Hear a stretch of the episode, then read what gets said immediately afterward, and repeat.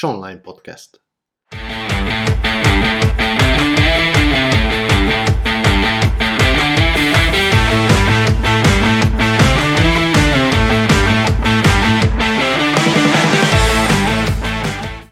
De most a sonline.hu podcast műsorát hallgatod.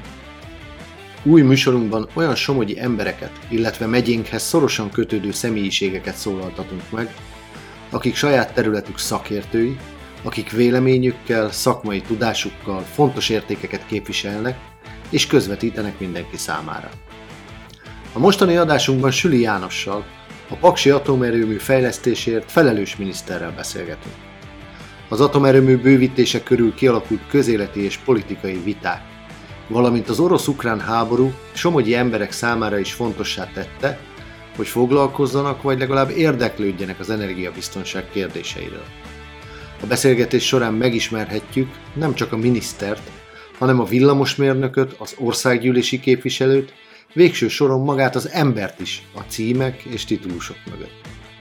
Mindezek mellett hiteles képet kaphatunk arról is, miért van nekünk szükségünk Paks 2-re, hogyan válhat életünk kiszámíthatóbbá és biztonságosabbá, hogyan fejlődhet a gazdaság úgy, hogy közben kiemelten figyelünk a környezetünkre is. Süli János miniszter beszélgetőtársa ebben a műsorban Lengyel János, a Somogyi Hírlap főszerkesztője. Évtizedes barátság köti össze őket, így olyan tények, érdekességek és történetek is elhangzanak ma, amelyek mindenki számára érdekesek, de akár olyanok is, amelyekről még sohasem hallottak. Szép jó napot, Csomagyország! Szép jó napot kívánok mindenkinek, kedves rádióhallgatóknak és tévénézőknek!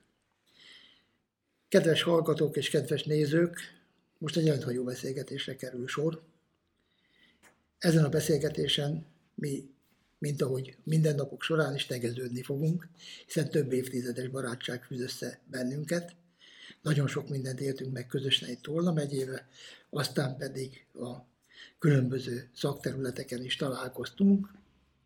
Igen, ez így van. Kiváltképpen az áram köt össze bennünket, Süli Jánossal beszélgetünk az elkövetkezendő percekben, mégpedig, ha valaki nem tudná, azzal a Süli Jánossal, aki a Paksi Atomerőmű fejlesztésért felelős miniszter, akit nagyon sokan miniszterként ismernek, a Tolna 3-as választókerületben országgyűlési képviselőként, és őt Pakson csak Janinak hívják. Ez így van. Elég messziről érkeztél ide. Igen. Vagy 220 kilométer. Mindig azt szoktam mondani, hogy a fiataloknak is bátran említem a példát. Dolgozni kell, tanulni kell, és akkor 220 kilométerre voltak a rokonaim. Ide jöttünk a nejemmel végzett villamosmérnökként, ugye némi készpénzzel és két bőröndel, és hogy itt elkezdtünk dolgozni. És ugye befogadott a település, végeztük a dolgunkat, és akkor amit eredményt elértünk, azt tulajdonképpen ketten értük el, munkával, teljesítménye, megbízhatósága, majd a emberről mindig ugye kimondják az ítéletet. Azt gondolom, hogy e, e, ez volt a, annak a egyedüli oka, hogy dolgoztunk, az, az hozta a teljesítményt, meg a sikereket is. Az érdeklődőknek mindenképpen mondjuk el, hogy Süli János végzett villamosmérnök, aki gumicsizmás mérnökként kezdte a pályafutását a Paksi atomerőmű egyes blokk, blokkjainak az építésénél, végigjárta a ranglétrát, minden területen dolgozott a, a, a Paksi atomerőműbe. Ha jól emlékszem, 34 év és 4 hónapot töltöttél Nem a különböző beosztásokban. Igen, majdnem ennyit, de 31 év, 4 hónap, 31 év. mert ugye közben volt egy kis szünet, után addig annyit dolgoztam volna, ha a polgármesterség meg a egyéb között nincs uh-huh. ez a kis kitérő. De ugye úgy pontos, hogy 80-ba jöttünk az egyetem mhm. elvégzését követően Paksra, és tulajdonképpen ez volt a, a ipari környezetben az első, meg az utolsó munkahelyem amellett ugye két cégnél voltam foglalkoztatásban, meg kezdtem a RB-nél, az erőmű beruházási vállalatnál, az egy szép időszak volt, mert üzembevező mérnökként dolgoztunk, a nejem is is, hogy ott kellett a berendezések lelkébe, majd a lelket tulajdonképpen bele lehelni, hogy a berendezések működjenek, minden nap sikerélmények lehetett az embernek része, majd utána, amikor már mind a négy blokk készen volt, attól kezdve üzemviteli területtel dolgoztam, különböző állásokba, aztán eljutottam a vezérigazgatói rangig, az 2009. március 30-án lettem, nem, mert március 30-án a parlament döntött a, a, arról, hogy induljon meg a beruházás előkészítésével kapcsolatos munka. Én 2009. március 23-ával lettem vezérigazgató. Mi, mi volt ez a kötődés? Mi volt az első lépés, ha úgy tetszik, ami mondjuk úgy hétköznapi nyelven az áram felé vitte az életutadat? Megrázott az áram, vagy mi? Vagy nem, mert gyerekkoromban, hogy születnek az ilyen gyerekkoromban csak nem szerelték? elemmel dolgoztam, lapos ebelemmel, az nem tudott megrázni, de nyologattam, hogy sós és akkor az mindig már érdekelt, hogy mitől sós ez a négy és fél voltos elem. És ugye volt egy pajtás villamos fémépítő készlete, ami már akkor is, tehát nem tranzisztoros rádiókkal, meg csöves erősítőkkel foglalkoztam, valami mindig az energetikai része érdekelt a mhm. villanynak. Villanymotorok, egyéb dolgok, kisebb méretű hálózatok, hogy az hogy van, mi, mi módon történik. És akkor tulajdonképpen gyerekkorom óta azt mondtam mindig, mikor kérdeztek, még azt se tudtam, mi az egyébként, hogy elektromérnök akarok lenni. Uh-huh. De volt a rokonságban egy elektromérnök, aki lehet, hogy onnan jött a gondolat, hogy ez milyen jó hangzik, hogy, hogy, hogy nekem mindig mondják osztálytalálkozón a kollégáim, hogy neked teljesen nagyszerű, mert te, ami gyerekkorod óta mondta, az lettél, hogy akkor. Aztán néha szoktam mondani, lehet, hogy más is jobb lett volna, de nem, egy percét nem bánom, hogy ez így, így alakult, hogy a végén tényleg elektromérnök lettem, mivel ebbe az energetikai ágon tanultam szakközépiskolába, és villamosművek műegyetemen, és villamosművekre specializálódtam, így egyenes volt az út, hogy akkor atomerőmű bejövök, holott valami miatt egy pár hónap azért eszembe se volt. Ma azt hittem, hogy atomerőműben csak atomenergetikai szakértők, szakemberek dolgoznak, oda nem kell villamosmérnök. Uh-huh. Csak aztán véletlen, mindig a véletlennek sokat befolyásolják az ember sorsát. Édesapámnak volt osztálytalálkozója, neki egy volt osztálytárs, itt dolgozott, és akkor ő mondta, hogy akkor jöjjünk már le, nézzük meg, mert ez egy jó munkahelynek ígérkezik. A, akit a villany megfog, azt, azt ilyen sokáig a, a kvázi fogságában tudja tartani? Vagy mi ez a kötődés mind a mai napig? Hát mert ez minden nap új fejlődések, hogy meg ugye ez egy tényleg olyan szép iparág, mert ez olyan szolgáltatást nyújtasz, hogy amikor van, észre se veszik. Uh-huh. Amikor nincs, akkor meg nagy baj van belőle. És hogy érdemes ebbe a iparágba dolgozni, csendbe tevékenykedni, csinálni a dolgot, nem is tudnak adott esetben róla, de mégis működnek a gépek. Egyébként sose törődtem azzal se, hogyha valamit megoldottunk, hogy az fűződjön a nevetlezen. A sikert szívesen odaadtam bárkinek, mai nap is így gondolkodom, mert az a lényeg, hogy legyen meg. Aztán a babért is nyugodtan arassa le bárki, nekem elég, ha magam gondolatban tudom, hogy nekünk ehhez közünk volt. És ugye Magyarország az mindig is a hálózatfejlesztésbe, hálózati védelmek, és a világszínvonalon világszínvonalú berendezéseket vásárolt, hogy ez megbízható módon üzemeljen. Svájci, svéd védelmi berendezések, kapcsolókészülékek, svájci készülékek, tehát jó mezőbe dolgoztunk, aztán még a Ganzniknak is akkor a legszebb időszaka volt, jó minőségű transformátorokat, jó minőségű generátorokat, még akkor magyar szabadalom volt a hidrogénhűtésű turbogenerátornak, úgyhogy a záróolajrendszere mindent, tehát érdemes volt tanulni, látni, hogy ezek a nagy gépek hogy, hogy működnek, és akkor azok keresztül nézted, hogy ezek száz éves múltú dolgok, mert ma is a világon szétnéző Olaszországtól kezdve Európában nagyon sok olyan gazvillany kiserőmű működik, amit úgy szoktam mondani, hogy olyan csodálatos gépek, olyan öntvények, kell vannak ezek megoldva, hogy néha szebb, mint egy Ferrari. Úgyhogy... ez érdekes egy vallomás. De ez így van, tehát ezek a berendezéseknek is.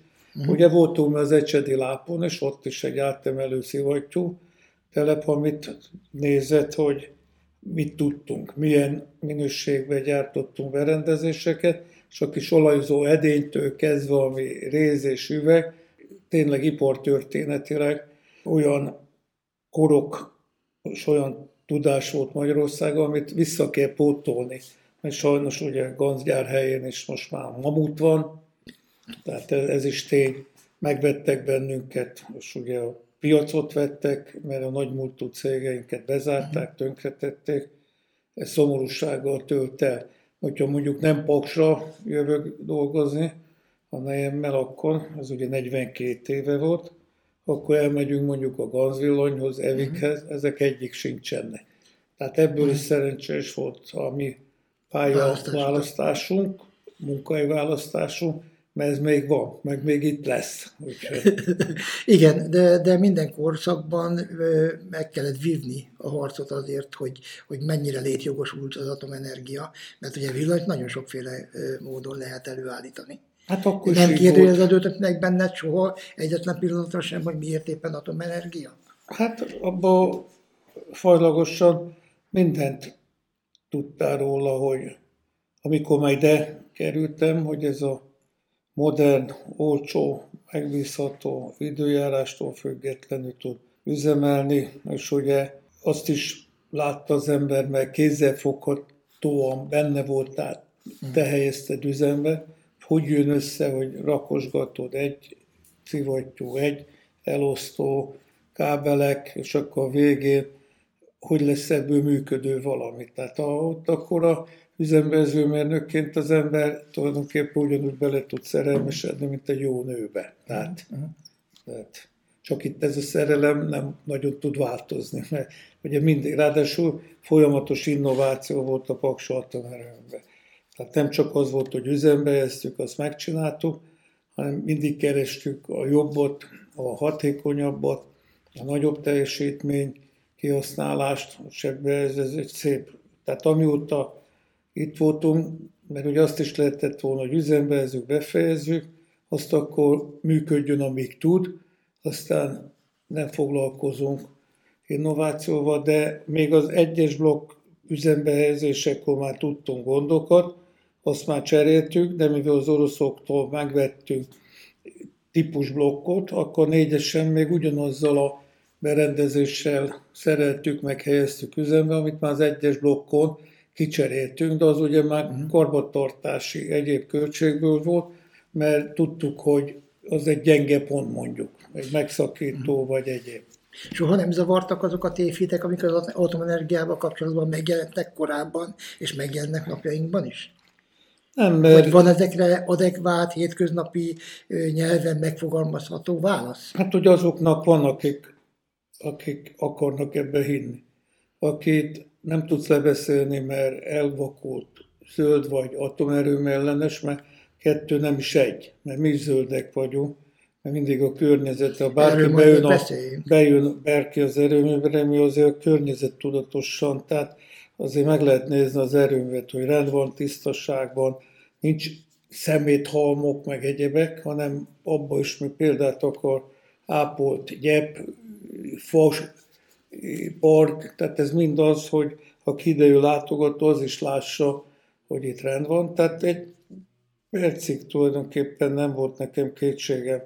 Afelől a mai napig nincs, mert akkor ugye, nem, akkor ugye mindig azt szoktam mondani, hogy mi itt élünk a két gyerekemmel, meg a három unokámmal, és mi nem potenciális öngyilkos jelöltek vagyunk, mi tudjuk a szakmákat, tudjuk, hogy ez megbízható, jó erőmű, mert ebben nem bíznánk, akkor mondjuk én se ide építek, vagy a két gyerekem se ide épít, so, hanem akkor valahonnan bejárnánk, aztán egyéb. Tehát minket szerintem a mindenféleképp az egész életmódunk, család, az hitelesít, hogy mi ebből a technikába, technológiába hiszünk is kezdetektől fogva. És az orosz vassal kapcsolatban meg ugye akkor is ez egy hibrid erőmű volt, KGST keretében, tehát volt, amit ukránok gyártották a turbinát, a primerköri berendezésekből volt, ami oroszav, főkeringtető szivattyú, de mondjuk a reaktortartály az cseh gyártmányú volt. Az én irodámban itt van fénykép, amikor az első reaktortartályt szállították vasúton egy darabig, utána pedig hajóúton, ami megérkezett ide a 80-as évekbe. Úgyhogy, de ugye visszatérve még arra, hogy akkor is volt ellenmondás, mert akkor se volt olcsó az erőmű, és akkor ugye elkezdtük ezt két lépcsőbe építettük, mert ugye meg volt 66-ban az államközi szerződés, atomenergetika békés célú használatára, akkor elkezdődött a munka, utána abba maradt, és utána, amikor elkezdődött, hogy olajválság beköszöntött, és iszonyú mértékben emelkedtek az árak, és Magyarországon 100 a tiszai erőmű, mind olajos erőmű volt. Volt lignit erőművünk, a Mátrai erőmű, de a jelentős részét, legnagyobb erőmű az a 100 erőmű volt, az nagyobb, 2000 megawattnál nagyobb volt, az volt a Magyarország vala épített legnagyobb erőmű együttese. De a Tisza erőműben is négy gép, tehát az is 1000 megawatt teljesítményű volt, tehát négy magyar generátorra, uh-huh. olajos kazánokkal, és akkor ugye mindig mondom, hogy a 80-ban szinte térden állva követelték a politikusok, hogy hozzuk már be a blokkot, mit variálunk, de hogy az a tudás megvolt a magyar szakemberekben, hogy félig kész, nem kész blokkot nem lehet behozni. És, és sikerült, és megértetni a politikusok, hogy akármennyire tudjuk, hogy sürgős, de ez akkor ugye csak 30 évet mondtunk, hogy 30 éve készül, ezt nem lehet félig kész állapotba átadni, ma elvétünk valamit, akkor ez,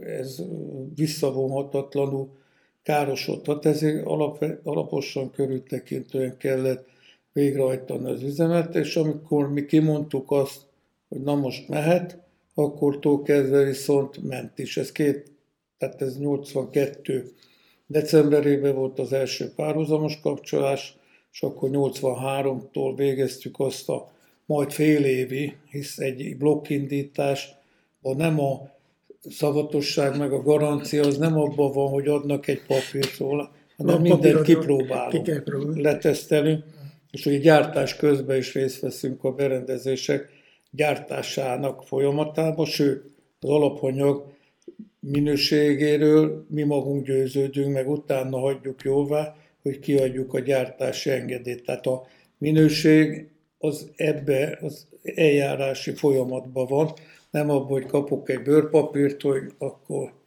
három évig vagy öt évig garanciális, hanem abba, hogy ezt úgy is csináljuk, hogy garanciális legyen ez a blokk. Tehát jó, Mondhatná a hallgató meg a néző, hogy miért foglalkoznak ezek a régmúltan meg a, a, a Paksi atomerőmű építésével. Talán azért is, és erre majd egy későbbiekben mindenképpen térjünk vissza, hogy amikor a jövőbeni alternatívákról beszélünk, akkor akár a Paks egy üzemidejének a meghosszabbítása is szóba kerülhet, akár szakmailag lehet egy értelmes felvetés, és ezért beszélgettünk erről. Amikor Meg azért te... beszélgettünk arról, még elnézést, ugyanott vagyunk, hogy beugrott egy nagy energiaválság most is, uh-huh. és ugye most nagyon jó volna, ha már előrébb lennénk, vagy három éve uh-huh. mert akkor már belátható távolságra lennénk attól, hogy a blokkokat üzembe tudjuk helyezni. Tehát a történelem sok tekintetben ismétlő magát, akkor is voltak ellenzői, és ma is vannak ellenzői, de az élet igazolta, és nem csak akkor, amikor úgy döntöttek, hogy folytatjuk, hanem azóta nap mint nap igazolja, hogyha Magyarország akkor nem választja az atomenergiát, uh-huh. akkor ma óriási kitettségünk lenne és ez most is igaz, lehet erről ma is vitatkozni, van akiket talán akkor a viták, hogy mondjam, tartalma az jobb volt, mert akkor voltak, akik számmal, statisztikával, Inkább érvekkel, győzem, érvekkel. érvekkel, most meg az érvek nem számítanak semmit, most politikai hovatartozás meghatározza a elkötelezettséget is, aztán bármiről beszélhetünk, senki nem hajlandó figyelembe venni semmi. Hát jó, hát abban az időszakban azért mégse lehetett lezuhanyoztatni egy elektromos rollert, mert nem volt elektromos roller, víz az volt. De akkor De volt nekem is még rendes roller. Rendesen. Az, az, se kellett. Az, az, se kellett, az se kellett. Mert akkor még fürdőszoba sem volt vidéken. Kinn a kút mellett le lehetett locsolni. A gémes kútnál le lehetett locsolni az egészet. Amikor ára, elektromos energia előállításával kapcsolatban nyilatkozol, atomerőmű fejlesztéssel kapcsolatban nyilatkozol, akkor két szó az mindig visszaköszön. Az egyik a biztonság, a másik pedig a magas műszaki színvonal. Ez így van, mert ugye a kettő magas műszaki színvonalból, meg a jó üzemeltetésből, kultúrából, emberi hozzáállásból jön ki az, hogy ugye biztonságosan tudod üzemeltetni. Ráadásul az van, mert ugye a legbiztonságosabb erőmű mondják, ami meg se épült, mert az akkor nincs kockázata. De itt úgy kell, ezek alapvetően az arra épülnek, hogy villamos energiát termeljünk, és úgy legyen biztonságos, hogy ezt a, de ez nem ellenmondó követelmény, mert azzal tudsz legtöbb villamos energiát termelni, azzal a blokkal, ami a legbiztonságosabb. Mert az jó minőségben készült el, rendben vannak a tervezési, elméleti kérdések, rendben van a műszaki megoldások, jó minőségbe készültek el a varatok, a szakemberek fölkészültsége kiváló, képzésük naprakész, és ebből mind, ennek összességéből jön ki az, hogy ez biztonságosan üzemeltethető, és mindig mondjuk, hogy ugye biztonsági kultúra mhm. jellemzi, az egy elkötelezettség, az egy nagyon összetett fogalom, ebben benne van vezetői példamutatástól kezdve minden, hogy itt, hogy mondja, aki nem ebbe az iparágba nőtt fel, az néha nem érti, hogy adott esetben te miről beszélsz. Uh-huh. Holott mi magunk tudjuk, hogy minden félreérthető mondat, az megbosszulja magát. Mert az embereink később emlékeznek arra, ha egyszer mondtam valami olyat, ami, ami bizonyos szempontból könnyített vagy engedményt tett a, a biztonság irányába, vagy nem követeltünk meg valamilyen programot, arra akkor 20 év múlva is tudnak emlékezni. Amit tegnap mondtam, hogy gyerekek, akkor mától így kell, mert ez sokkal jobb lesz, arra pedig, hogy mondjam, minden nap kellett emlékeztetni egy darabig őket, hogy mibe egyeztünk meg. De ez is az a viszony, hogy, hogy tudják, hogy, hogy akkor nem, nem olyan követelményeket állítasz elő, amit nem lehet betartani, hanem nekik is akkor tartósan, hosszú távon a munkájuk biztosított, hogyha betartják ezeket a szabályokat. Még elég közel vagyunk Paksegyhez. Ugye nagyon sokan nem ismerik, nem tudják az ott végzett munka mivel létét, nem ismerik igazából, csak azok, akik valamilyen szinten ott dolgoznak, vagy, vagy, vagy információval rendelkeznek róla. Legendás fegyelemről beszélnek nagyon sokszor. Arról beszélnek, hogyha bemész egy munkaterületre, akkor mindent le kell eltározni, és hogyha nincs meg egy gomb, addig ki nem jöhetsz onnan, amíg, amíg meg nem kell, találták a gombot. Tehát, tehát olyan precizitás, olyan kemény elvárások, hogy a szolgálatba lépés kori állapot, tehát most mit tudom én, egy átmulatott foci meccs után nem lehet bemenni dolgozni, mert abból komoly problémák vannak. Ezek legendák, vagy ez a valóság? Tehát nem, így, hát ez, így működik? Ugye mindenben van egy kis túlzás, túlzás de tényleg úgy van, idegentesmentesen kell. Az, az alapkövetelmi.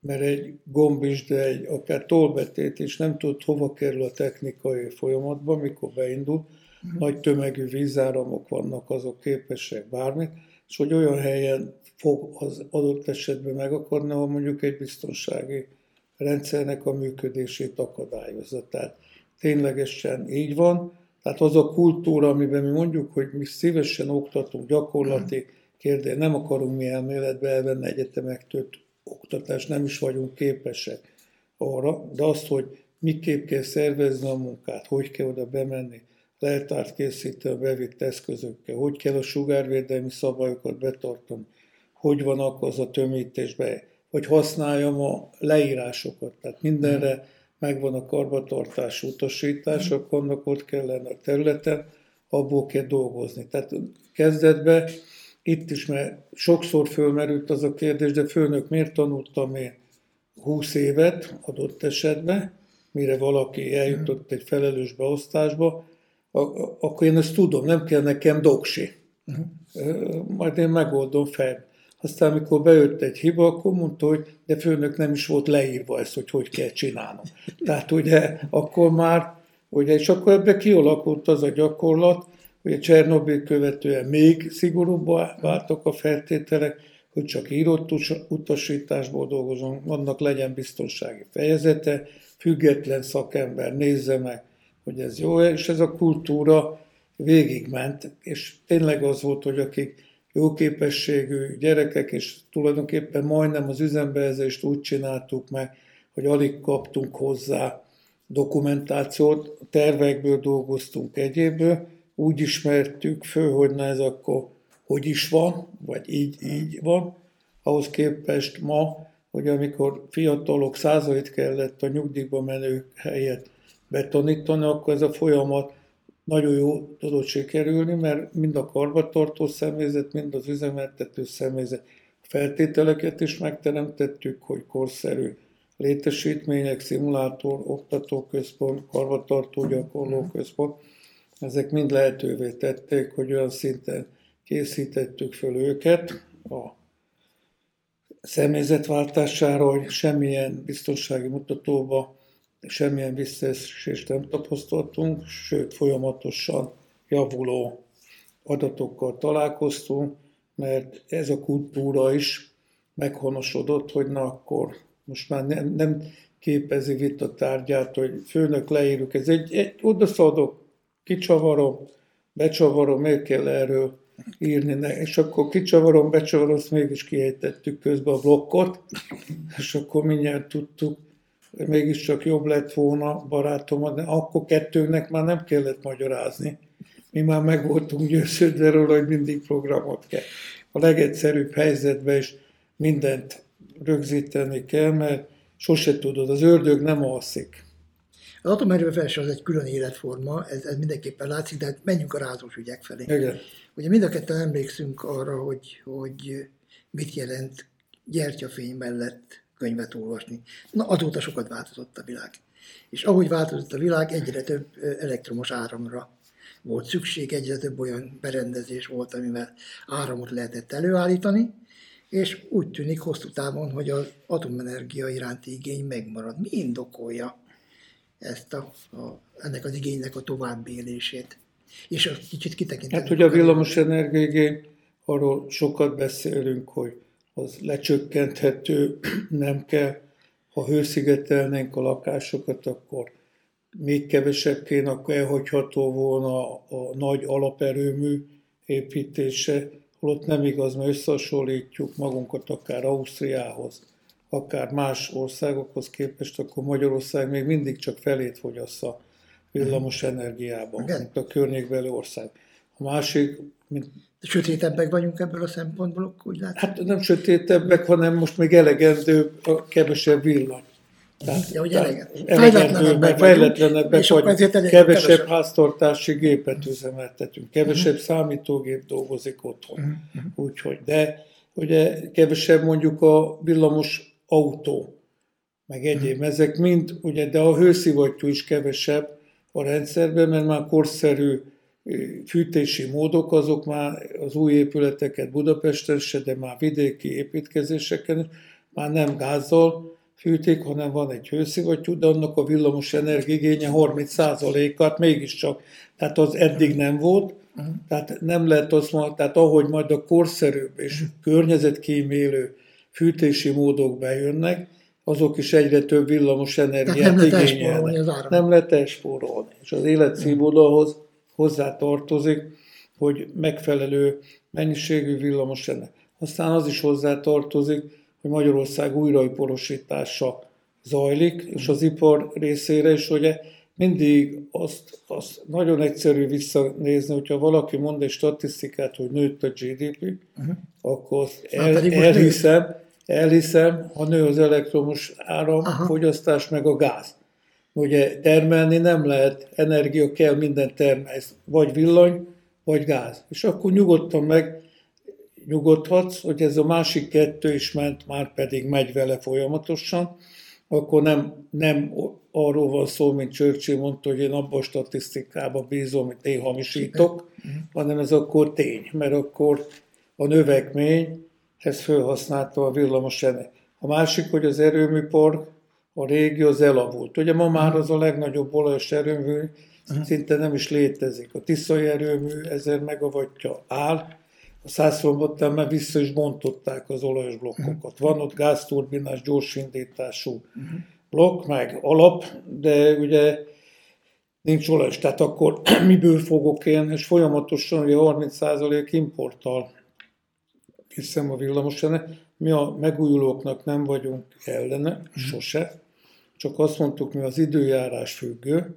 azzal nem tudjuk Magyarország villamosenergia problémáit megoldani mert nem tudjuk tárolni. Vagy amilyen módon ma mi tudnánk tárolni, az nagyon költséges, tehát megdrágítja.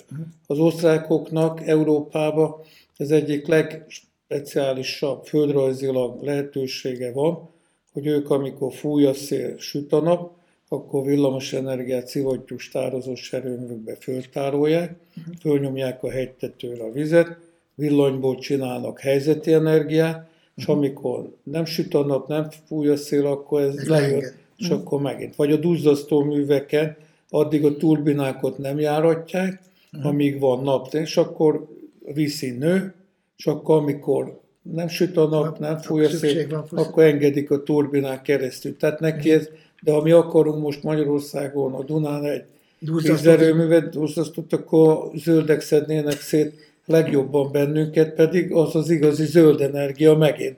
Ráadásul azzal ők a napot a szeletbe tudnánk fogni, mert amikor felesleg van, most ugye megint dicsimnusz volt, hogy már olyan sok villanyt termeltünk hétvégén, hogy el, el is tudtunk adni. De azt kényszerből adjuk el, Aha. hogy ne kell leterhelni paksot. És ha megnézem annak az árát, azért fizetek 32-34 forintot a termelőnek, kérdezzék meg a hogy mennyire hogy mennyi adtuk el külföldre. Mert lehet igen mondani, hogy hú, micsoda bomba üzlet, de a 3700 megújulóból volt 1500-1600 megawatt most uh-huh. hétvégén. Ez is csak fele a beépített teljesítménynek. Még Paks mondjuk 2000 megawattos teljesítménye, az működik, 2052 megawatt teljesítményt tud leadni. Tehát ha ezeket is összehasonlítjuk, akkor igen, van helye a megújulóknak, egyéb, de nem fogja tudni megoldani Magyarország villamos energia ellátását, főleg, hogy időjárástól függő, tehát este 5 órakor télen nincs, amikor legnagyobb igénybevétel volt. Most január 25-én volt a Magyarországon a legnagyobb csúcsidejű villamos energiafogyasztás, ez 7396 megawatt volt, ekkora naperővel 0 megawatt teljesítményt tudtak biztosítani, az egyéb megújulók a szél, a biomassa, a biogáz, az egy 120 megawattot. Tehát a 3700 beépített teljesítményből ugye akkor 120 megawattot. A Paks pedig a beépített 2000 megawattból 2052 megawattot adott a hálózatra. Tehát e- ezt kell Itt százalékot ne számoljunk, mert a parlamenti Jó, ott persze azoknál nincs is vita, hogy most minek mi a százaléka. De beszélgessünk egy kicsit az áramáráról is, mert ez mindig előtérbe kerül, hogy miért annyi, amennyi. Miért nem jó nekünk a világpiaci ár, miért kell, hogy, hogy önállátók legyünk, amennyire csak lehetséges. Mik ennek az okai? Tehát nézzük az árakat. Persze, tehát a mi van akkor? Egyszerű, ha, mi van akkor? a liberalizált piac nagyon sok híve van, jó is, amíg van, vagy ami túlkínálat van. Abban a pillanatban, ha megszűnik a túlkínálat, akkor elszabadulnak az árak. És ugye az állam nem avatkozik be, mert lemondott arról, hogy bármilyen szabályzási, vagy az Unió lemondott arról, ott tartó, mint Németország, vagy akár Románia. Romániában is már négyszeres a villamos energiaköltség hozzánk hasonlítva. Németországban ötszörös. Tehát Magyarországon ugye, amit az Unió vizsgálgatott, mert tíz éve indult el, hogy a rezsicsökkentési program, és abban meghatároztuk, hogy a fogyasztók egy része, aki ebbe be akar az egyetemes szolgáltatás keretében akarja venni a villany, vagy a gázt, az akkor ebbe belép, akkor kötött áron fogja kapni. És ennek a kötött árnak a villanyva, a Paks 1-4 blokknak a teljesítménye a domináns, hisz ugye a Magyarországon előállított villanynak közel a felét adja, Paks atomerőmű, a elhasználtnak egy ilyen 40%-át, amit villanyt elhasználunk Magyarországon 36-40, ez a mm. éves függ, meg ahogy nő a gazdaság, villamos energiigénye, ez mindig változik, de ugye az a lényeg, hogy ebbe a Paks 1, ez 12 forint 20 fillére állítja elő ezt a villamos energiát, és ugye, mint mondtam az előbb, a naperőmű, meg a nek az átvételi díja az 32-34 forint. Ebből a fogyasztónál Vagy lesz 37 forint. 37 forintos fogyasztó jár, visszaszállítási költség, hálózati veszteség, transformálás, ezeknek a költségei mind rájönnek, akkor a 32-34 forintos árból lenne 70 a fogyasztónál, minimum. De nem véletlenül jön ki, mégse jön, még az végképp nem jön neki, a, mint hogy Németországban ugye 182 forint, tehát ilyen iszonyú árameg. De abba beletartozik, hogy ugye ők a tartós gázvásárlási szerződést lemondták, mert hmm. akkor van megújuló kapacitásuk, hmm. akkor ugye gáz napi áron kapják, és a napi áron kapott gázból ilyen áron lehet előállítani a villanyt, hisz hiány van. Nem történt jóformán semmi Európában.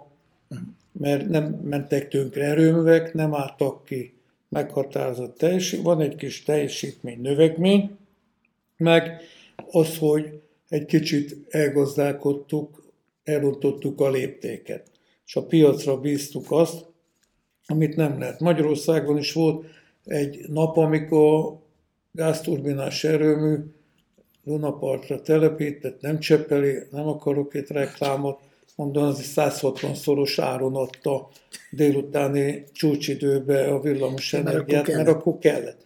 Uh-huh. Na most ugye, most is, ha megnézzük, hogy a Paks atomerő megtérülését, a Paks 5-ös 6-os blokkot, azt ugye 55 euró per megawattórával számolta ki a brüsszeli bizottság. Uh-huh. Ki mondta, hogy ez egy 7,35 százalék profitot uh-huh. fog nyerni az állam. Tehát ez egy megtérülő, uh-huh és profitot garantál az államnak, mint befektetőnek. Ma meg a piacon van, amikor délutáni kötésbe már 700 euró per megawatt órás kötése, de az átlagár, a heti átlagár, ami villan, hogy hozzá lehet jutni, az már 150-175 euró per megawatt óra. Tehát az háromszorosa mint amivel Paks megtérülése volt kiszámolva annak idején. Tehát uh-huh. ezt is figyelembe kell venni. És hogy az a kitettségünk nekünk megvan, hogy azért tudjuk a lakosság, meg a KKV-szektor, meg önkormányzat egy részét, aki az egyetemes szolgáltatásba bejelentkezett, mert Paks ugye jelentős termelési, uh-huh. de mivel 30% importra kényszerülök, akár 32-t, azt a szabad piacról tudom én is venni, a nemzetközi tőzsdén keresztül. Uh-huh. Na most az elszabadultál. Uh-huh. Nem véletlenül, mert most valaki nézi majd, akkor azt mondja, hogy ő egy ipari termelő, és akkor két és félszeres áron adta neki most a szolgáltató. Igen. Igen, mert nem tudja másképp, mert ez a paksától megtermett villany le van kötve a rezsicsökkentéses, kalapba, hogy csak időben átjelentkezett. Észlelte, hogy akkor innen kell menni, mert volt, amikor ez, a, ez nem volt olcsóbb, a szabad piacon pillanatnyi kötésbe lehetett, túlkínálat esetén lehetett, mint ahogy én is a naperőmű teljesítményét, van, amikor még én fizetek 4 forintot, hogy vigye el tőlem valaki, hogy a rendszer egyensúlyát biztosítsa. Mert ugye a villamos energiarendszernek két problémája van ha sok benne a villamos energia, és nem használom-e. A másik probléma az, ha kevés, és kellene.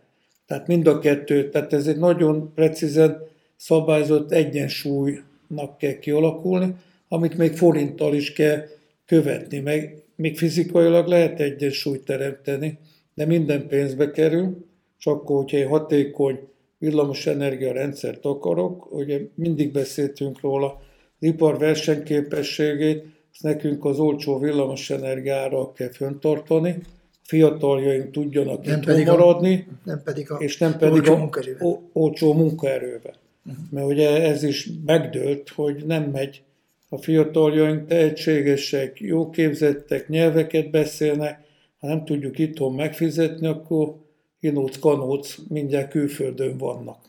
Tehát ez nagyon fontos, hogy olcsó villamos energiát tudjunk hosszú távon termelni, és ebbe a kitettség például az uránára a világpiacon nagyon keveset mozog, de az üzemanyag költsége az erőműzemeltetésben nem éri el a 10%-ot.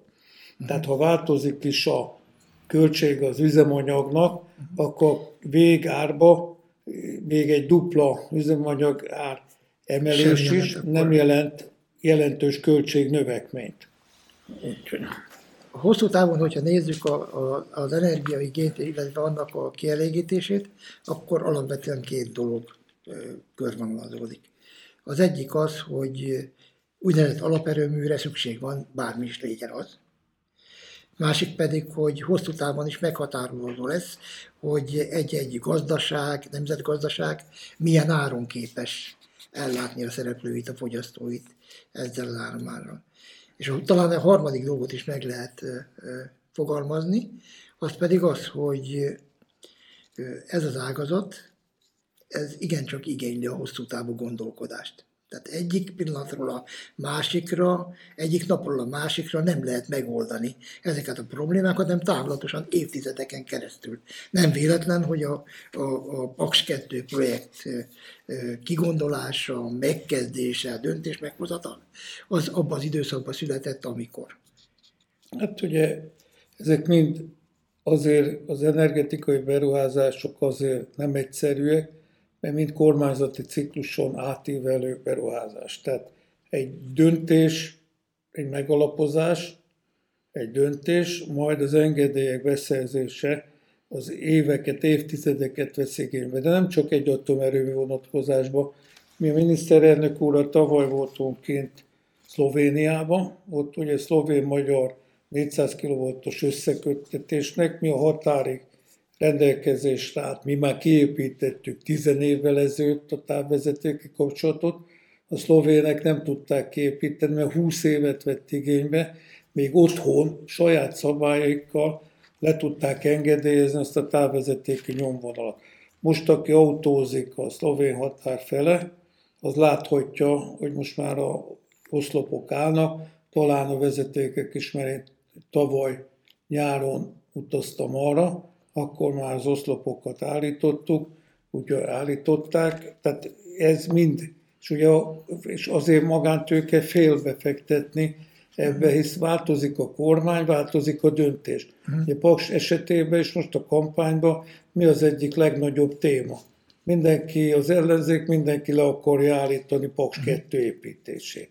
Mert ugye ez, az, ez a legfontosabb, hogy ne épüljön meg Paks hogy tartósan honnan lesz villany, és vitatkozunk rajta, hogy akkor mhm. legyen szankció, de a szankció ugye nem csak Paks kettőt érinti, mert az van a saját ellenzékünk javasolta Brüsszelbe, hogy nem csak a Rosszatom, hanem a Rosszatom összlányvállalatával uh-huh. a kapcsolatot szüntessük meg, és a lányvállalata az üzemanyag gyártót cég is. Uh-huh. Na most Paks kettő nem építem, oké, okay. majd valami lesz helyette. De Paksa egybe két éves, törvény szerint két éves üzemanyag készletnek kell lenni, és ha az elfogy, akkor tvertől nem vehetek. Na de közben én olyan fejlesztéseket hajtottam végre Paksa egybe, pont az, hogy növeljük a blokkok teljesítményét, utána növeljük az átrakási ciklusidőt 12 hónapról 15-re, hogy ezek a kazetták már nem ugyanazok a kazetták, mert még tizenvalány évvel, vagy lehet, hogy 20 évvel ezelőtt még egy angol céggel, BNFL-lel mi csináltattunk tartalék kazettákat, hogy alkalmasan tud egy gyártani, le is teszteltük. Az igen, ráadásul az a BNFL már nem BNFL, Westinghouse cég, de az a kazetta ma már, ami akkor kipróbáltunk, az már nem jó. Tehát újat kéne gyártani, teszt nélkül nem, nem lehet, erős minőségbiztosítási feltételek, próba követelmények vannak. Tehát amikor azt mondja az ellenzék, de ők nem foglalkoznak Paks egyel, de hogy is nem foglalkoznak, hisz alá tesznek annak a folyamatnak, hogy üzemanyagot tudjunk beszerezni. Tehát csak nem tudja, ezt se tudják, mint hogy a százalékszámítás alapjaival néha gond van, akkor azzal is gond van, hogy akkor Paks egy üzemanyag mennyi ideig tart, milyen üzemanyag, ez ugyanolyan üzemanyag, mint 40 évvel, mikor kezdtük. Tehát ez azért szakma.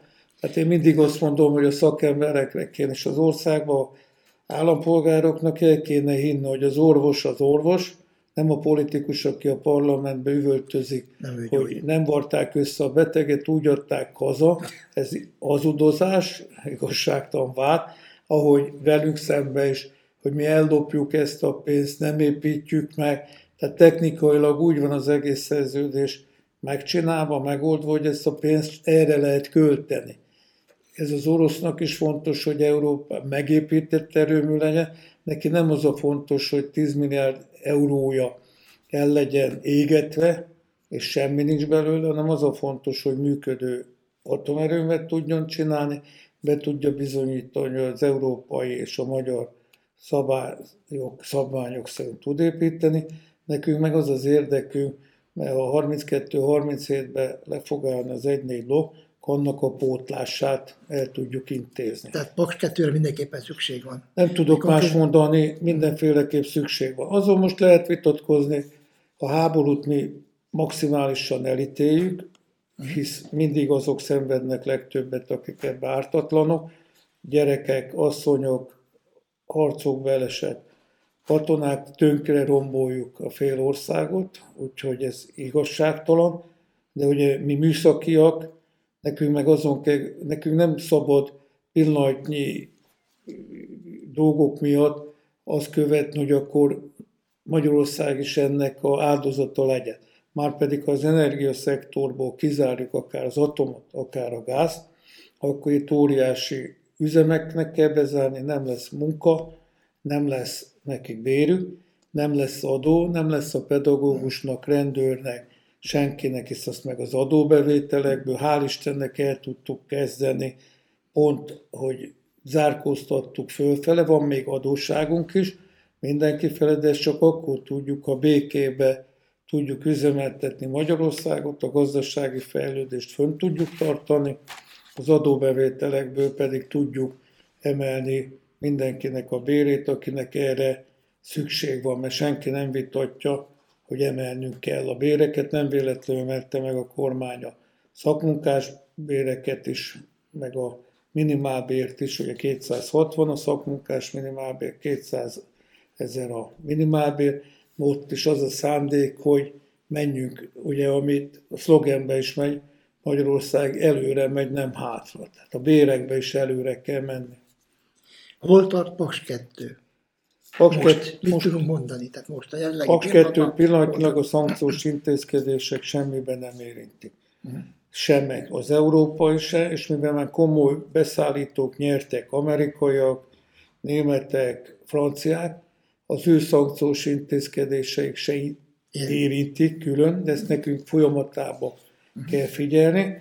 Ugye most pont azért nem okoz nagyon nagy bajt, hogy van egy kis átmert időszak, és mindenki bizonytalanná vált, hogy mi van, mert az engedélykérelmet ugye beszéltünk korábban, szeptember végén nem kaptuk meg, illetve az engedélyt, a, a létesítési engedélyt, annak a hiánypótlását mi elvégeztük január 31-ig, beadtuk a hatóságnál van minden kérdésre a válasz, amit akkor föltett még. És ugye egyébként, hogy elkezdjük az építkezést, magát a főépület építését, ahhoz még egyéb, tíz egyéb feltételt kellett biztosítani, abból kilenc engedélykérelmet kellett nekünk megszerezni, illetve engedélyt uh-huh. kellett, és a tizedik az egy dokumentáció, ami az alaplemez vasalásának uh-huh. a dokumentáció. Ezek mind bent vannak most a hatóság, ez a tíz dokumentáció. Úgy gondoljuk, hogy április vége, májusban megkapjuk ezekkel kapcsolatban az engedélyt, és akkor tudjuk, át tudunk menni abba a fázisba, ami már a kettes fázisnak nevezzük, mert két részre volt bontva a szerződés szerint az építkezés, az előkészítés uh-huh. fázisa egyes, az építkezés fázisa a kettes.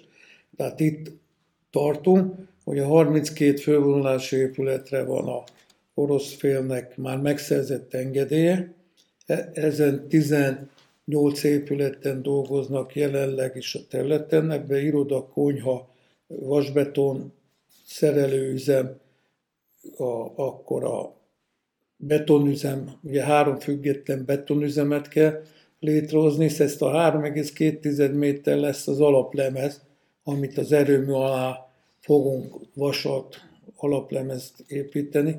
Ezt, hogy ez ne repedjen meg, ezt egy folyamatos öntéssel és hűtéssel lehet biztosítani.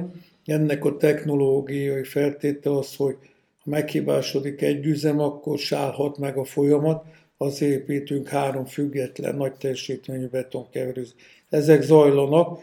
Ugye az a hír, hogy akkor már fölmondtak Igen. embereknek, ez nem, nem Paks 2 mondott föl, meg az állam, hanem vannak itt az Rosszatomnak, illetve az Asénak, aki a fővállalkozó, a Rosszatomnak az egyik cége, annak a vállalkozói, ez egy spanyol cég, ő is ugye bankolni, bankolt a Sperbanknál, előtte is már ő sose volt erőssége a fizetési fegyelem, de most akkor nem pár napot csúszott, hanem mivel már előtte is egy csúszásban volt, akkor, és rájött ez a sperbankos történet, akkor ugye most egy pillanatra több alvállalkozónak tartozik.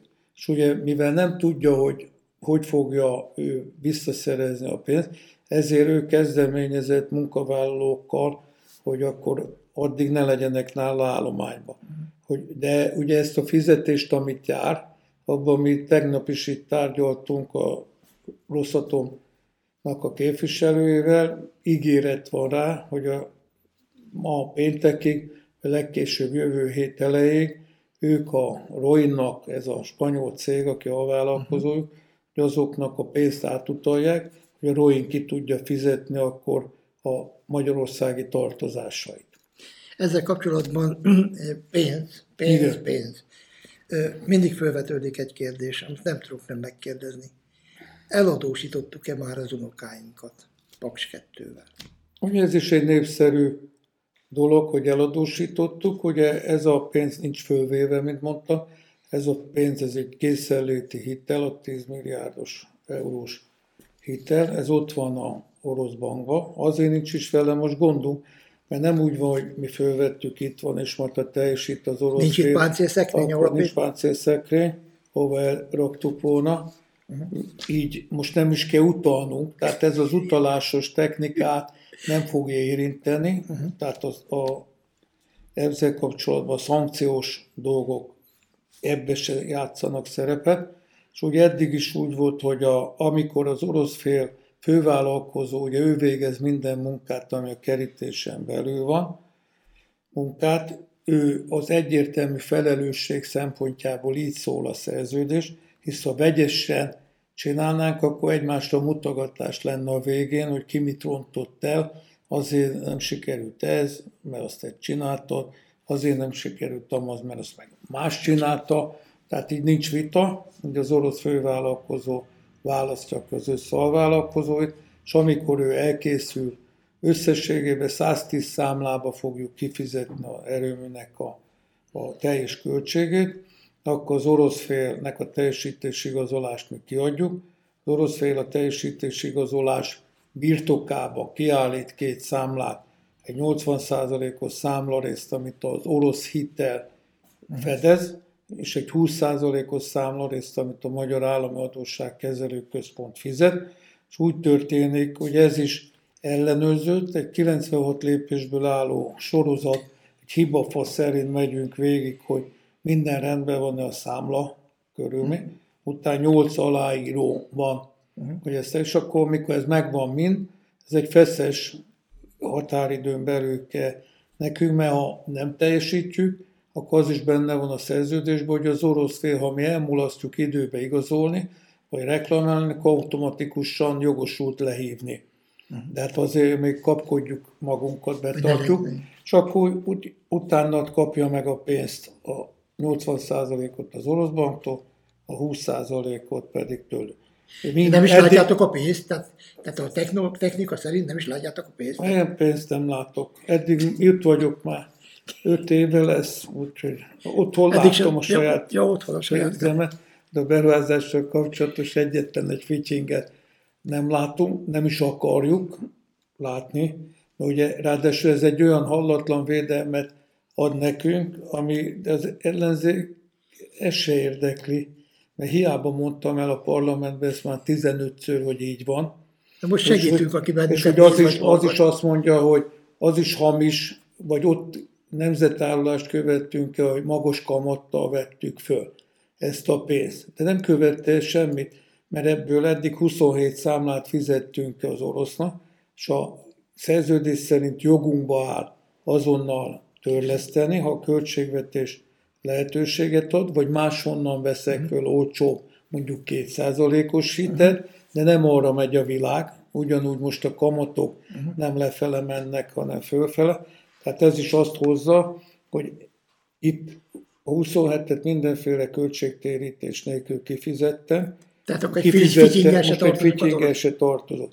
És az eladósítás azért nem igaz, hogy amikor törlesztem vissza majd a pénzt a orosz partnernek, az ugye 29-30-ra szeretnénk üzembe kerülni, és 31-től kell visszatörleszteni.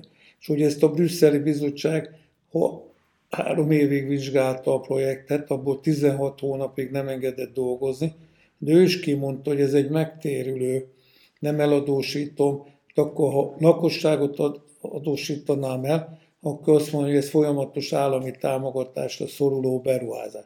Ez külön vizsgálta. Tehát nem. De ugye azok, akik kivitték Brüsszelbe az ügyet, azokat nem érdekli, hogy Brüsszel az állam mellett döntött, ez legkevésbé befolyásolja őket, akkor a brüsszeli bizottság is mutyizott. Nem véletlen az osztrákok, hogy a brüsszeli bizottságot jelentették föl, hogy akkor vonja vissza ezt a döntést, bíróságon vagyunk, nem mi vagyunk, mi csak beavatkozó félként bejelentkeztünk, de bejelentkeztek a csehek is, a franciák is, mert tele a búrájuk, hogy az osztrákok minden egyes atomenergetika ügybe meg akarnak állítani Európába bármilyen beruházást. Pedig nem ez a divat, tehát mintha, mintha egyre több atomerőmű. A németek atomerőmű bezárása mellett egyre több hát a, gondolkodnak, igen, vagy építenek. Ez egyértelmű, hogy ez a követelmény a finneknél most jött üzembe egy 13 éve készülő, csúszásban lévő francia blokk, így nekik most lélegzethez jutottak, ez az orosz blokkal ők most, de azt még nem parlamenti döntés, csak a parlamentben hangzott, hogy lehet, hogy a mi testvérblokkunkat azt majd megállítják, de még nem végleges egy miniszteri bejelentés, arról még kéne a parlamentnek szavazni. Teljesen más konstrukció, ők nem államiba, hanem egy társaság, keretében, a 35%-os tulajdonos is benne a Rosszatom, tehát majd elválik. Mi azért tartozunk ennyire a brüsszeli nézőpont alá, hogy mi állami beruházásként indítottuk, ezért minden pontja figyel. Tehát nincs a leudósodva az unokáink, ezt az erőmű kitermeli, visszafizeti, és ha az 55 euró per megawattóra mellett is, mint mondtam, profitot hoz, 7,35 500 ez a villamosenergia 55 euró per megawattórára nem fog már visszamenni Európába. Tehát nekünk minden egyes emelkedés az a megtérülés növeli. Úgyhogy ennyi az eladósításról, meg hogy szétloptuk a pénzt, nem tudjuk szétlopni, nincs nálunk. Garancia van, hogy ebből erőművet kell építeni. A brüsszeli bizottság minden egyes módosítás, minden egyes eltérést árgus szemmel figyel, nekünk bármelyik kis probléma esetén a saját ellenzékünk megint odafordulna, megint megállítaná az építkezést, tehát mi maximálisan nem tudunk más, mint a szabályok, az érvényes szerződés, az uniós ajánlások szerint menni, mert még egyszer nem akarunk leállni semennyi időre, nem hogy 16 hónapra. A Paks 2 nem csak egy elszigetelt fejlesztés, és nem csak azt jelenti, hogy a jövőben biztonsággal számíthatunk olcsó elektromos áramra, hanem egy valami olyasmi is történt, ami korábban nemzeti beruházásoknál nem nagyon szokott, hogy vele együtt a térség is fejlődött. Mit érzékel a térség a Paks 2 projektből eddig, és milyen tervek vannak? Hát úgy gondolom, hogy sok látható jele van. Eleve ugye meg kell oldani majd az itt lévő emberek elszállásolását, beszállítását, élelmezését, és hogy az is egy kezdettől egy el volt, hogy nem csak Paks fejlődhet, mert ugye önmagában a város teherbíró képessége nem is bírja, tehát nem fog tudni 20 ezer fővel még gyarapodni a családtagokkal, meg egyébben csúcsidőszakban, mert ez egy ugye egy utcás, a völgyekből lefutó utakkal. Már akkor is vita volt, a, amikor a 70-es években, hogy alkalmas-e, vagy szexárd legyen a beruházásnak a lakótelepe, meg minden oda kerüljön. Tehát végén mégis így döntöttek. Tehát nekünk mindenképp érdekünk, hogy a térséget azonos módon fejlesztjük, ne csak az legyen, hogy egy paks, és akkor mindenki arra várjon, hogy esetleg be tud ide jönni dolgozni. Nem. Mellette új üzemeket is kell hozni, jó utakat kell csinálni, hogy a vidék megtartó képesség ott merjenek élni, ehhez akkor jó bölcsödéket és iskolákat is kell fejleszteni. Ebben a térségfejlesztésben mi benne vagyunk, támogatjuk ezeket a létesítményeket, és naponta adunk át ilyen, amit kormányzati támogatás, de van, amikor direkt Paks 2 pénzből is tudunk ilyen létesítményeket.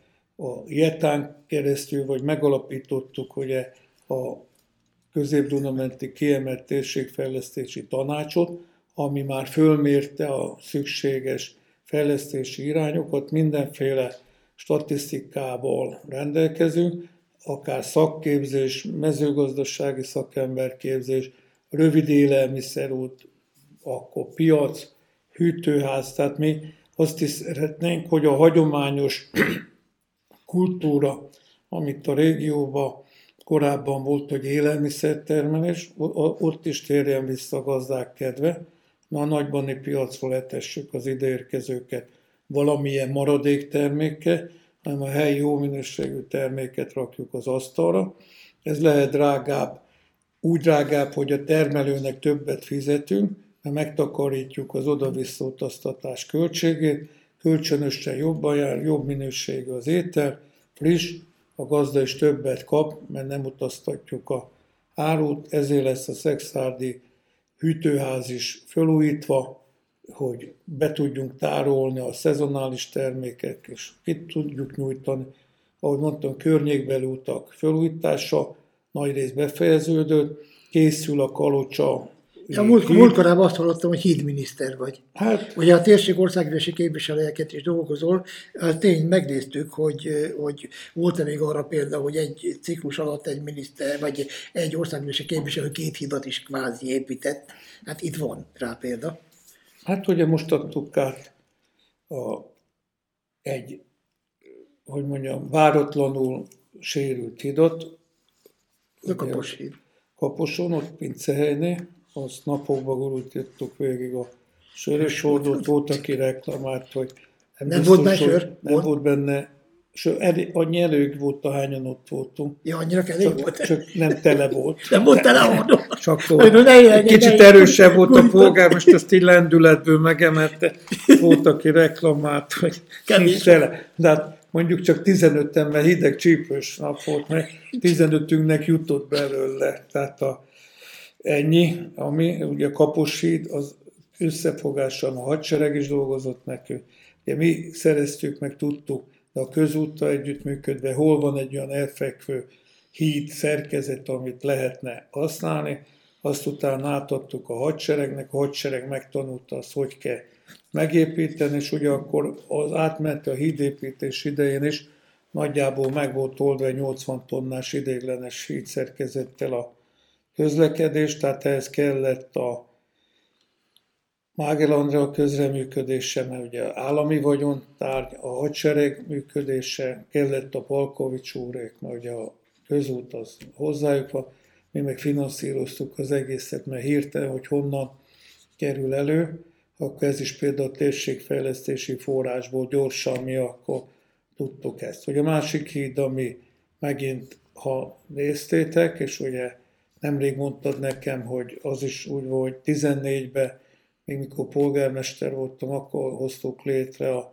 Hídért Egyesületet, 14 és 24-re ezt a hidat átadjuk, hogyha velünk van az időjárás, meg minden, akkor 23 végén is már tudjuk adni. Tehát akkor ez 9 év alatt, mint mondtam, hogy 20 évig engedélyezünk egy távvezetéket. De ez megint ritka lesz, mert engedélyekkel, kisajátításokkal, tervekkel együtt, ha 9 év alatt ez megvan, akkor ez egy szép, megint szép dolog, és ez nagy mértékben, hogy egy óriási, mert van, aki kezdetben azt mondta, hogy minek ez, ez nem csak Kalucsának növeli meg az esélyt, meg az ott élő 60 ezer, vagy a környékbeli települések, amik Kalucsához közel vannak, az 60 ezer lakost jelent, nekik egy teljesen más minőséget, hisz autópályán jóval hamarabb elérnek Budapestre, vagy Pécsre, vagy bármerre, akár a horvát tengerpartra is, ha itt leszaladnak. Ez a dolgunk Kalocsa az 10 kilométer autópálya csomóponthoz kerül, de akkor a munkavállalás, akik át akarnak jönni, dolgozni, lehetőséget kaptak eddig körülményesen, vagy körbe 70 kilométert, vagy amikor komp alkalmas volt, de a köd van, vagy sötétedik, akkor, akkor nem, már nem lehetett kiszámítani.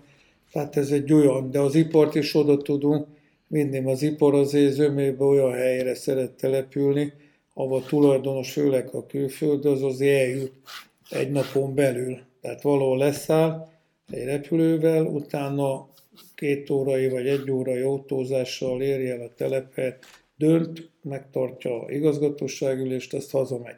Tehát ebből szempontból is óriási jelentősége. A másik az, hogy Kalocsa ugye az egy történelmi város, Paksnak kevésbé van olyan híres története, de az ipar történetét próbáljuk növelni.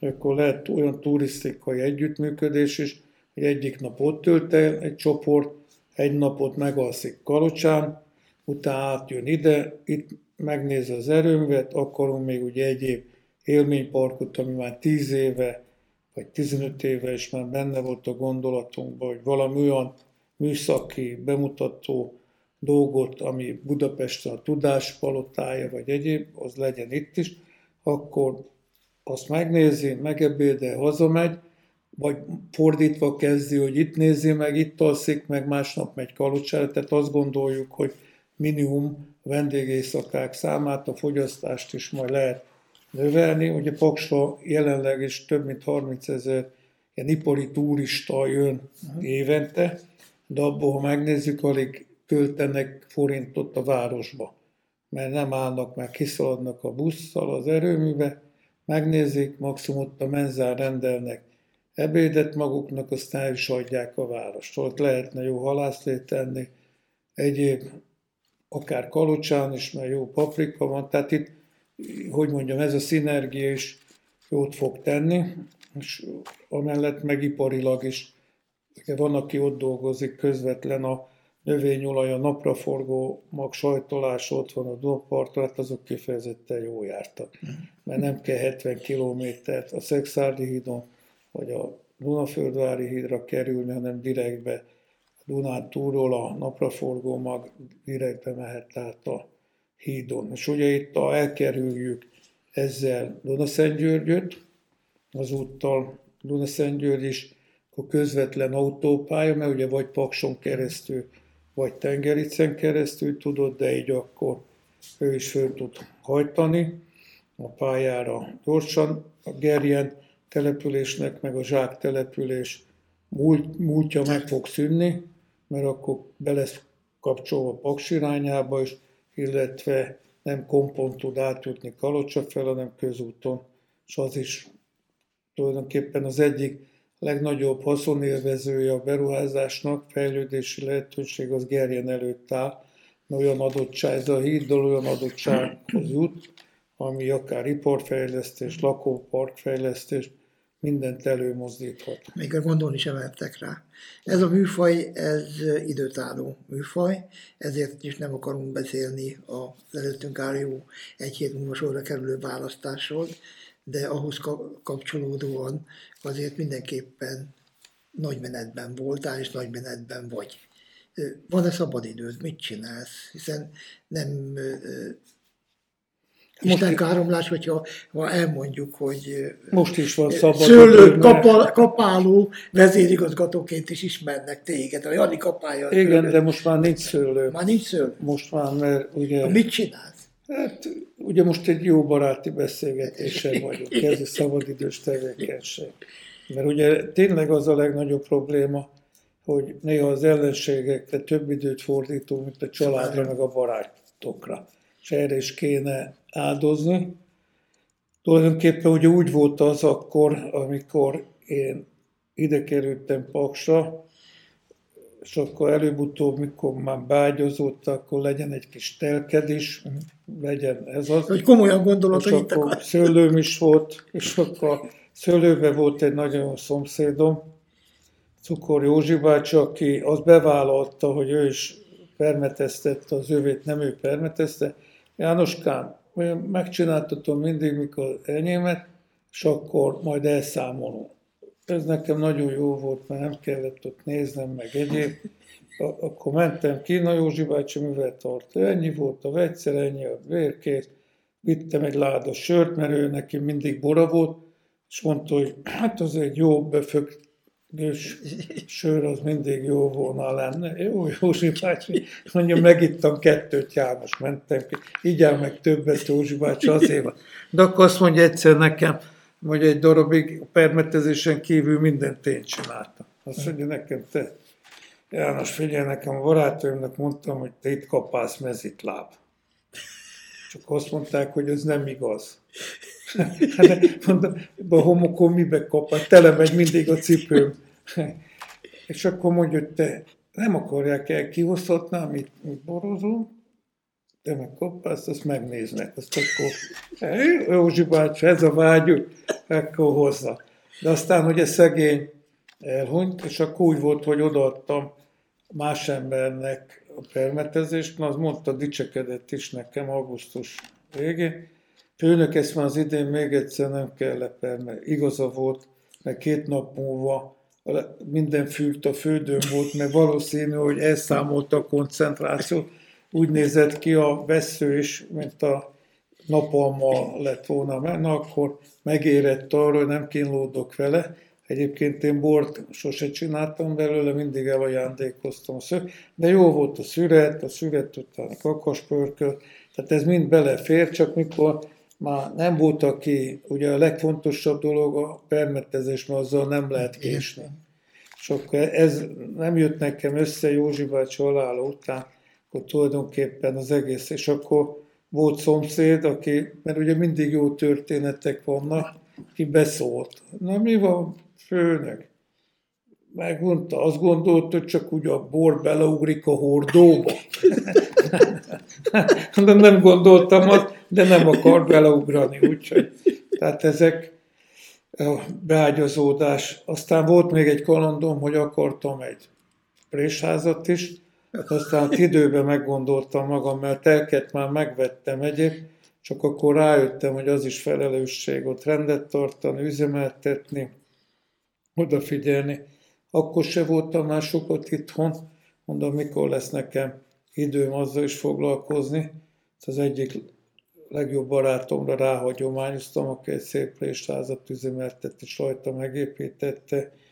Úgyhogy örök használati jogom van, de használni sincs időm, mert tulajdonképpen talán egyszer kértem, hogy vigyük, vigyünk oda egy rendezvényt, úgyhogy ennyit. Tehát én azt gondolom, hogy itt Akson is lettek barátaink, lett mindenféle kapcsolatunk lett a környékbeli településeken, és hogy a 42 év az elég arra, hogy beágyazódjál bizonyos dolgok kapcsán. De az unokáid azok, ezeket pontosan nincsenek tisztában azzal, hogy te mit is csinálsz. Hogy a nagypapájuk miniszter, hát úgy hív az unokát, hogy szerelőpapa. Tehát az egyik unokám úgy hív, hogy szerelő, ott a menyem meg a fiam azt mondja, amikor bármi elromlik, majd jön a papa, azt megszereli, akkor ő ezt lekövetkeztette, hogy ez a papa szerelő. A másik ugye kint laknak, és a Kömlődön, uh-huh. és egy kicsit bentebb van a házuk az utcafronton, mikor meg szokta érkezni, akkor ugye van sziréna lehetőségünk is. Én azt nem használtam, de annyira beszoktam, így, hogy hallják, hogy megjöttem, akkor ő meg rendőrpapának hív, hogy megjött a rendőrpapa. És ugye az óvodába mondja is, hogy volt a rendőrpapa, és akkor kérdik, ma az óvónők velünk szemben van az óvoda, tudják, hogy én nem rendőr vagyok akkor másik papa, nem, nem, azt mondja, ez a papa a rendőr mondja a nejem, mert hogy engem úgy hív. Tehát majd megtudják, ráérnek megtudni. Ugye most is érdekes, mert látják, hogy a papa föl van akasztva az oszlopokra. Úgyhogy tehát ez egy, ez egy mondják, hogy ott, ott van a papa. Úgyhogy, úgyhogy. De ezt már mondták négy évvel ezelőtt is, illetve nem mondták, hanem, a, hanem újságból, vagy valonnan az egyik öt éves, tehát nem nagyon mondhatták, mert akkor tudatosan nem tudta még. Úgyhogy hogyan, hogyan viseli a család ezt a fajta leterheltséget? Hát a, úgy van, ott, hogy ezt kapásból mondtam nekik, hogy mivel nem vagyok itthon, akkor igaziként mindjárt csináltunk, hogy a képviselői díjam az a unokáknak megy a egyből, tehát hogy ott alapvetően azt mondtam, hogy na ez a láss, hogy akkor egy szabadidőt el. A család elviseli, egyet nehezen visel, amit én ugye viselek, hogy a, amikor kapod azokat a kritikákat, amik adott esetben méltatlanok, hogy ezt hogy kezeljék. És akkor néha őket is érinti, na az nehéz. Én ugye tudtam, mikor eszegődtem ebbe, hogy ez, ez így lesz, nekem se esik jó, mert néha én ugye az a legjobb, hogy nem, nem figyelek, de óvatatlanul. Van, amikor innen-onnan tudomást szerzek, hogy milyen dolog van, ez nehéz a családnak. Azt előtte is már nem tudta, hogy minden nap valahol vagyok, csak akkor minimum 8 perce volt, mert erőműbe együtt mentünk be, reggel beültünk a kocsiba. fix idő. Az 8 perc volt, addig eligazított. Most az a baj, hogy ez a 8 perc sincs neki, tehát, de próbálunk, tehát a tartós kapcsolatnak a rövid együttlét is segít néha. Tehát ugye most már 43 éves házasok vagyunk, ugye szent a béke, amikor megtudta, hogy indulok, nem repesett az örömtől, mégis elradtam fel, mert ugye én húztam, halasztottam, nem mertem bejelenteni, mert tudtam a reakcióját, hogy mi lesz. Aztán volt egy segítő munkatársam, aki azért karácsonykor mégiscsak megírta, hogy én indulni fogok képviselőjeletként. Na, az a lépcsőn való lejövett el az asszonynak, az emlékezetes volt nekem, mert dübörgött, mint a kis elefánt, hogy mi ez, mikor látta az e-mailt, hogy és én ugye végigmondtam, hogy a januárban lesz döntés, majd egyébként a végleges döntés akkor, akkor is volt. Csak ugye Semmilyen úr hamarabb Csak bejelentette. Ezt, ezt a technikát ezt nem ismertem. A KDNP részéről Semmilyen úr bejelentette már ünnepek előtt, hogy én indulni fogok. Én itthon mondom majd, mikor Fidesz KDNP lista végleges van, akkor, de hát egy nem így sikerült, mindegy, túl lettünk ezen is, úgyhogy sok idő eltelt, végig gondoltad az egészet, többször már biztosan, amit tettél, meg amit nem tettél, vagy amit még szeretnél csinálni. Csinálnál valamit másként? Hát nem tudnék másképp. Tehát lehet, hogy sokat elmélkednék rajta, akkor kitalálhatnék mást, de úgy vagyok vele, hogy valószínű a ember születési hibája is, hogy ezt csinálja azzal együtt, hogy még tényleg maradt idő azért barátokra, és néha, még néha tudok kertészkedni, de egyre sűrűbben az asszony írja a füvet, tehát, hogy ott is, vagy a sövényt is megmetszi, mert szól, hogy meg kéne mondani, meg lesz, mert aztán a végén rászánja magát, hogy megoldja ő, mert ugye ő már nyugdíjas, és akkor így az unokákkal, meg ezek a ót dolgokkal megvan. Tehát én nem tudok olyan egyetlen egy dolgot se, hogy másképp csináltam volna. Köszönjük szépen a hallgatók és a nézők nevébe is, hát így jár az, akit az áram egyszer megcsapott. Igen, én is üdvözlöm még egyszer a hallgatókat, nézőket, jó egészséget mindenkinek. Ha tetszett műsorunk, iratkozz fel csatornánkra. A legtöbb platformon megtalálhatóak vagyunk, keresd a sonline.hu podcastját, a Spotify-on, az iTunes-on vagy a Google Play podcast applikációkban.